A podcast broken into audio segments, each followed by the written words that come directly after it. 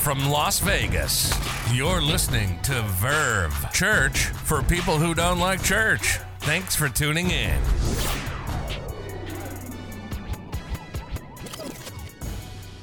So, some years ago, my family was driving from Virginia, where we lived at the time, to New Jersey. My wife was driving, and I was uh, in the passenger seat reading a book, and she kept saying, Hey, hey, look at this guy. Uh, he was in the car in front of us. He was driving a, a blue car, and he was all by himself, and he was dancing. Like his head is bopping, he's doing moves, like he is all over the place. And we're behind him just laughing at him. And then I would go back to read my book, and then my wife would be like, hey, look. And he'd be doing this new, I mean, he was into it. And then I'm reading my book, and all of a sudden she goes, What? Check this out. The guy had slid over and was now in the passenger side. No one is at the wheel and he's dancing over here. And it was like, we're like, how? Like he had he had been in the driver's seat, but he's now in the passenger seat. How? So so so my best guess, no, my only guess is that he must have been steering with his left hand and had his left foot on the gas pedal so he could be over on the right side because he's now all, all alone still he's sitting in the passenger side, but he's still driving the car and he is still dancing over there too. So here's my goal for today. I, I want to, to get you to move from the driver's seat to the passenger seat. We're doing a series called God for the Rest of Us. We're learning that God is for people who might not think God is for them, which means God is for you. He loves you, he likes you. He wants you. He wants to have a relationship with you. Today, we're going to learn that God is for the control freaks. Control freaks. Now, I wonder if you are a control freak. So I'll share with you maybe some signs that you might be. Like you might be a control freak if your four favorite words are, I told you so, or your three least favorite words are, I was wrong. Uh, you might be a control freak if someone else driving is an issue. If someone else holding the remote control is an issue. Uh, you might be a control freak if you don't understand why no one else understands why you have your pantry color coded. Uh, if you don't have opinions, they're all facts. If Physically, you're here, you're watching Verve Online. Mentally, you're planning out your week. Maybe you're thinking, oh, I am a control freak. Or maybe not so much. Either way, we're going to learn something really important about God and the better life He has for us today. So, we, we live uh, in a culture that cultivates control issues. Uh, we are taught to be independent. That's a control issue. We're taught to do it yourself. That's a control issue. Uh, we want to be in charge. We believe that we can uh, have all the information we need and all the answers we need. We just get on our computer, our phones. The reality is that our world is just as unpredictable as it ever was. But because we have more information, we feel like we have more control. We don't. Uh, but we can't stand the thought that we might not be in control. We crave control, so much so that we imagine we have control even when we don't. There was a psychologist named Ellen Langer. She coined the term illusion of control. We like to imagine we have control even when we have none. And we can't handle not being in control. So, as a coping mechanism, we'll find ways to feel like we are. Uh, Jennifer Dukes, in her book, It's All Under Control, uh, interprets our craving for control as believing I'm safer and more secure if I'm in charge. That, that's why we, we create this illusion of control because it makes us feel safe. The problem is um, our need to be in control has costs. There, there are costs like uh, anxiety, You may not realize that's a source of your anxiety, but there's anxiety because we have to know everything and do everything and be in charge of everything. That's a lot of everything, right? And there's anxiety when our illusion of control is shattered and we realize we've been seeking refuge in a lie. We were never really in control. Trying to control leads to anxiety. What's crazy is that we're anxious and we think it's because we don't have enough control. So we try to have more control, but that just makes us more anxious. It's like we're trying to treat the sickness with its cause. We, we just want more control and we think we can get it. Like if we just know more.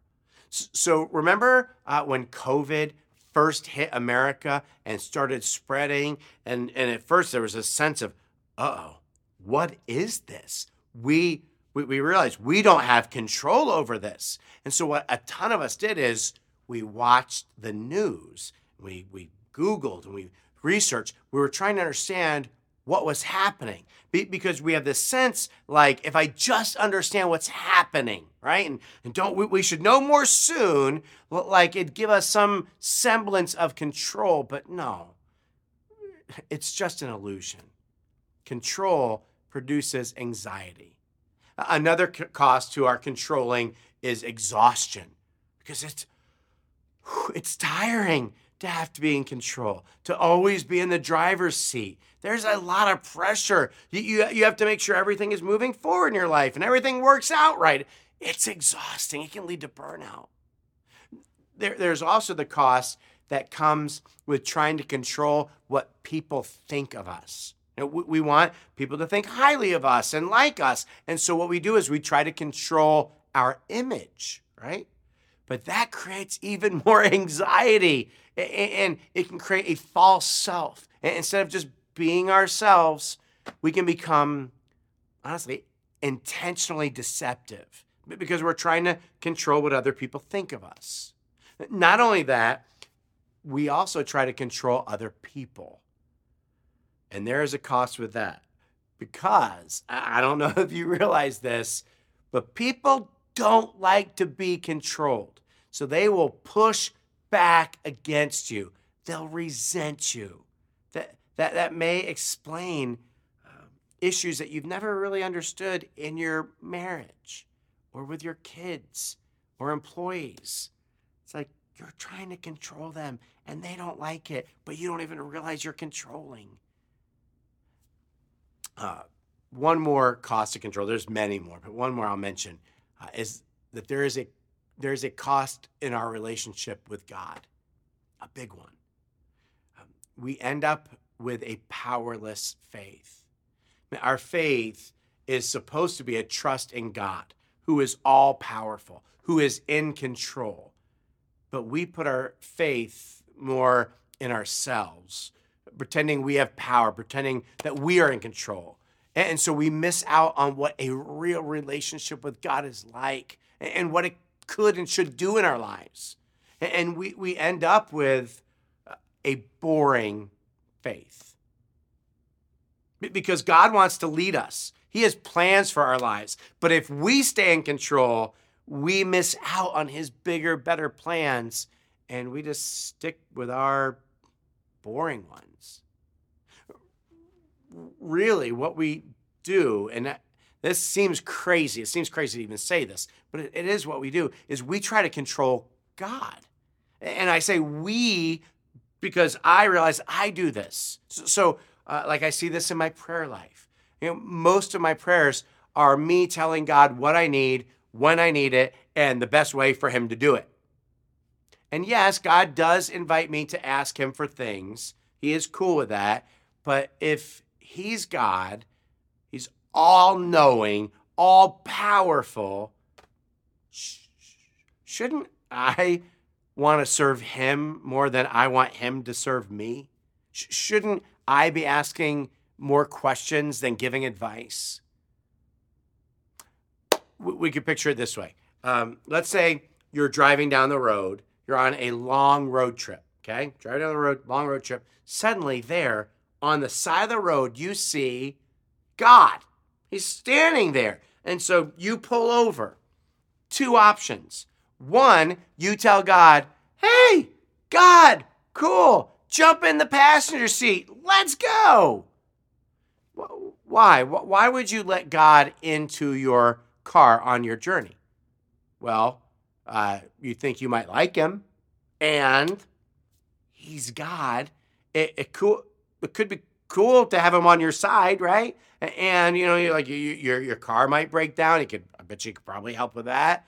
Uh, plus, you might need someone to talk to. It's a long journey. Sometimes you'll be by yourself. You could talk to him, right? And uh, snacks. Maybe he'll be cool and buy you some snacks, you know, on your stops and stuff. And so you invite him into the passenger seat to go on your journey with you. That's the first option. Second option, you're driving down the road, long road trip. Uh, you're you, you see standing on the side of the road, God. You pull over and you're like, "Hey, God, cool. You drive. I'm gonna scoot over to the passenger seat. You take me wherever you want to go." The second option is what it means to be a Christian. But we want to be in control. We all have this human tendency to choose option one. God is really the one in control, but we want control. We want to drive. But God, God is asking you for the steering wheel. And today, I want to encourage you to give up control and give it to God, to let God drive. I want to, um, to help us understand this and think about this, I want to show you a story in the Bible. So in John chapter 2, uh, just before verse 23, there's a heading. It says Jesus and Nicodemus. And I, I want to show you what happens with Jesus and Nicodemus, but their interaction actually starts in John chapter 3. So John chapter 2, with some verses left, says Jesus and Nicodemus, but they, we don't see Nicodemus till chapter 3. What happens in chapter 2 is that we see Jesus do his first miracle. Um, he, he provides wine, a lot of wine, a lot of really good wine for a party. And, and these people witness it and they're starting to realize, man, Jesus is special. He has power. Maybe he really is from God. Maybe he really is God. And look at how that story, the story of Jesus, again, Nicodemus hasn't come in yet. The story of Jesus uh, providing all this wine for the party, um, which is what is given to us as the introduction to the conversation Jesus has with Nicodemus. It says, because of the miraculous signs Jesus did in Jerusalem at the Passover celebration, many began to trust in him. But Jesus didn't trust them because he knew all about people. No one needed to tell him about human nature, for he knew what was in each person's heart. And this is so interesting. It's not like Jesus is with this with everyone. It's not like, well, he never trusted anyone. No, he, he wasn't. So, why was he like this with these people?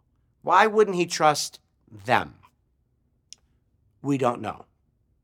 But, but it was something about their faith, right? something about their faith. So here's what I wonder I wonder if maybe it was because their faith came just from seeing a miracle. And so maybe their faith was just based on what Jesus could do for them. Maybe they believed in Jesus the same way teenagers believe in their uncle who's willing to buy them beer. It's not like I'm going to surrender my life to him. I just want him to get me stuff. I, I don't know, but maybe. Whatever their problem is, it seems that Nicodemus is an example of the problem. Because John, the, the author of this letter, uh, this book of the Bible, he uses those verses to introduce the story of Nicodemus. And here's how that story begins. So, John chapter 3, Nicodemus comes in, even though this is kind of, you know, brought us to Nicodemus. Um, it says, There was a man named Nicodemus, a Jewish religious leader who was a Pharisee. So, the, the Pharisees were the religious leaders, and everyone back then would have told you, and they are the people who can teach you about God and a relationship with Him. Uh, verse 2 After dark one evening, he, Nicodemus, came to speak with Jesus. Rabbi, he said, we all know that God has sent you to teach us. Your miraculous signs are evidence that God is with you. So Nicodemus shows uh, some respect for Jesus. Like uh, the people at the end of John chapter 2 that we just saw, Nicodemus has seen that Jesus can do miracles. He's impressed and he tells Jesus. And then Jesus replied, I tell you the truth. Unless you are born again, you cannot see the kingdom of God. Whoa. Nicodemus believed in God. He taught people about God, but Jesus tells him, Nicodemus, you must be born again. Kind of like, you've gotten it all wrong.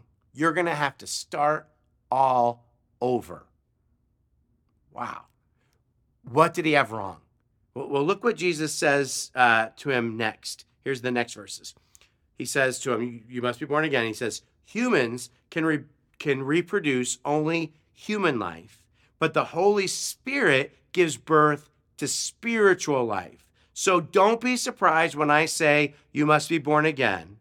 The wind blows wherever it wants, just as you hear the wind but can't tell where it comes from or where it is going, so you can't explain how people are born of the Spirit. So Jesus starts there's a human way to go about this, which is exactly the way Nicodemus has gone about this. Like, uh, Nicodemus and all the Pharisees, they took the rules that God had given and added more rules to them, lots more rules to them, because they wanted to control people. They acted like they were sinless because they wanted to control their image. And they had the whole God thing on lock, all wrapped up under their control. That's the human way. Believe in God, but you stay in charge. And Jesus says to Nicodemus, there's a, a human way to do this. And then he says, but the Holy Spirit. He says there's a human way, but the Holy Spirit. The Holy Spirit is God with us, God in us. See, and this is so important. Listen, Jesus did not come just to remove sins. He came to move sin out of the way so we could have God with us. And God with us is the Holy Spirit. Uh, God made a promise way, way back before Jesus came uh, in the book of Ezekiel. Uh, he says, I will put my spirit within you. And then Jesus comes, and so now it can happen. Uh, the Bible says we can be filled with the Spirit. Jesus did not come just to remove sins, He came to move sin out of the way so that He could lead us. And God leading us is the Holy Spirit. To follow the leadership of the Holy Spirit is what it means to belong to God. Uh, look what the Bible says in Romans 8:14. It says, "For those who are led by the Spirit of God are the children of God." God comes as the Holy Spirit to be with us, to be in us, to lead us, to lead us into the life He has for us, which means you don't get to be in control. You don't get to be in control. In fact, what it means to be a Christian, to, to surrender your life to God, is that you give Him control. You don't get to decide for you anymore you give him the steering wheel. You slip over into the passenger side and you let God drive. I, I think that's what Jesus is trying to tell Nicodemus. That's why he says, Hey, so don't be surprised. He says, um, So don't be surprised when I say you must be born again. The wind blows wherever it wants. You can hear the wind, but can't tell the wind where it comes from or where it is going. Man, um, here's something super cool. The word for spirit in the Bible, like Holy Spirit, is also the word for wind. Same word, ruach. Uh, it's the Hebrew word ruach. When you see wind in the Bible, it is translated from the word ruach. When you see spirit in the Bible, it's also translated from the word ruach. And so Jesus talking about the Holy Spirit and when he's kind of doing some play on words here. The, and what he's saying is the Holy Spirit is like wind. You, you don't know where or when it will blow or where it will take you. Um, throughout the years, people have tried to uh, to capture who the Holy Spirit is and and what He does in our lives through nicknames. Like uh, you may have heard the Holy Spirit called the Holy Ghost, which I guess is because you can't see him. He's kind of like a ghost in that way. Uh, others have called the Holy Spirit the indweller, indweller because he lives in us, he dwells in us. Personally, I think the indweller sounds kind of like a bad 80s hair metal band. Uh, but, but maybe my favorite nickname for the Holy Spirit comes from the early Middle Ages in the British Isles. Uh, they called the Holy Spirit the wild goose. The wild goose. Why the wild goose? Because, because a wild goose cannot be tamed and cannot be tracked.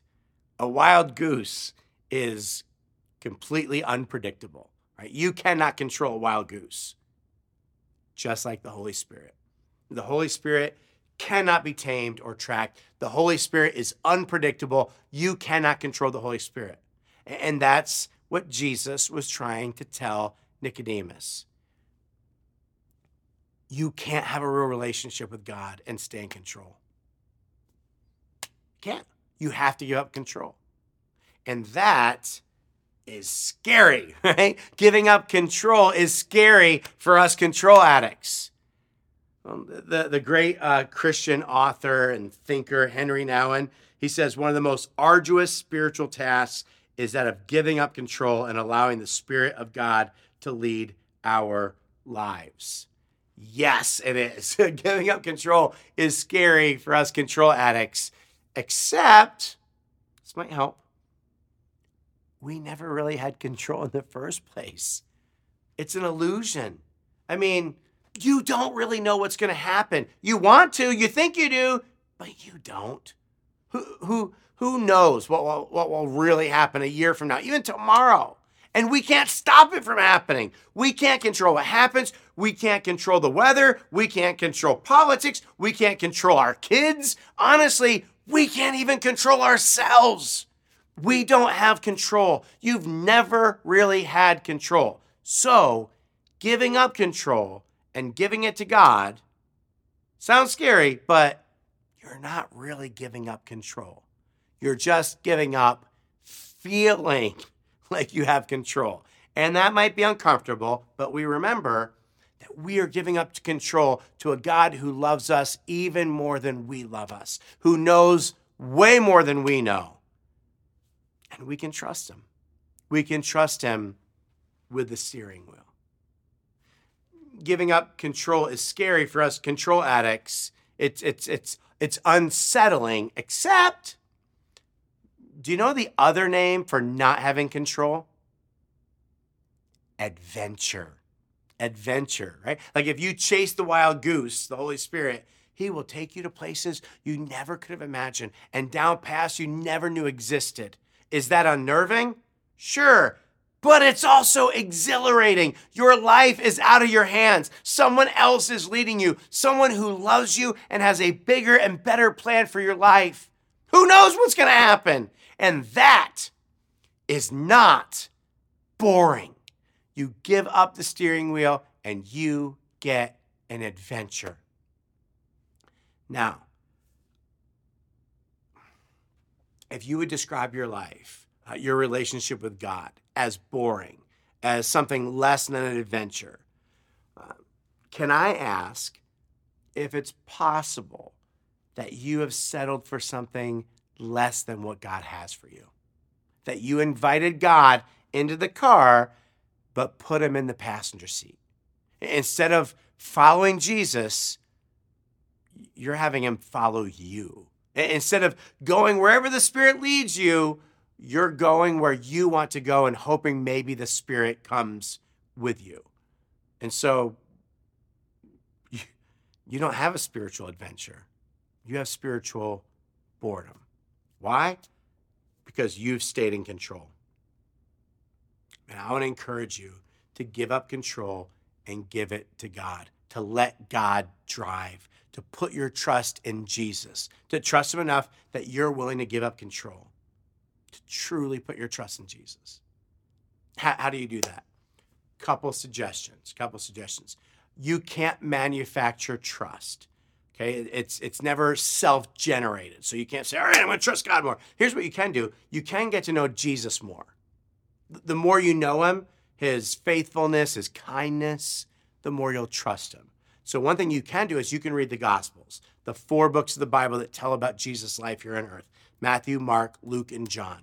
Man, I would encourage you read the Gospels often, read them over and over, and you will learn to trust Jesus. You will want Him to be in control of your life.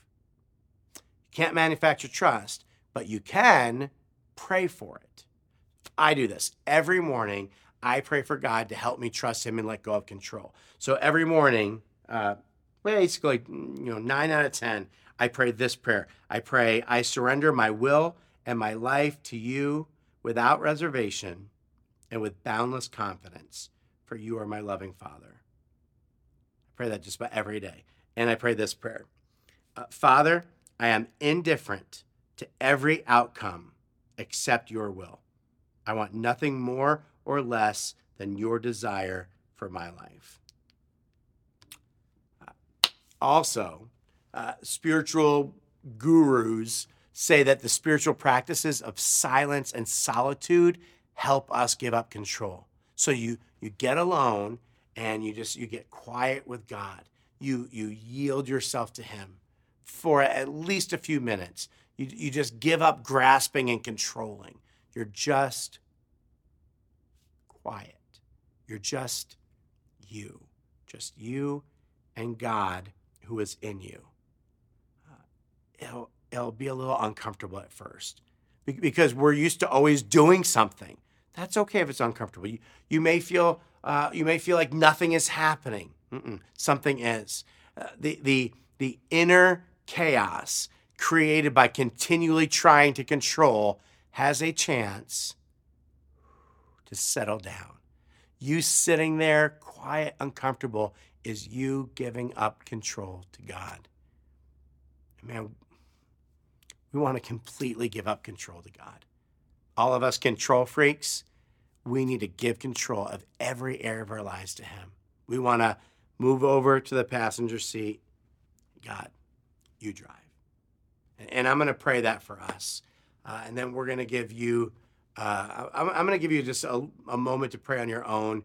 And then I'm going to pray that for us. And then we got an announcement for you. And then we got a song of surrender. We're going to um, just lead you in a song, just us surrendering to God. So let's have a little moment of silence and then we'll pray.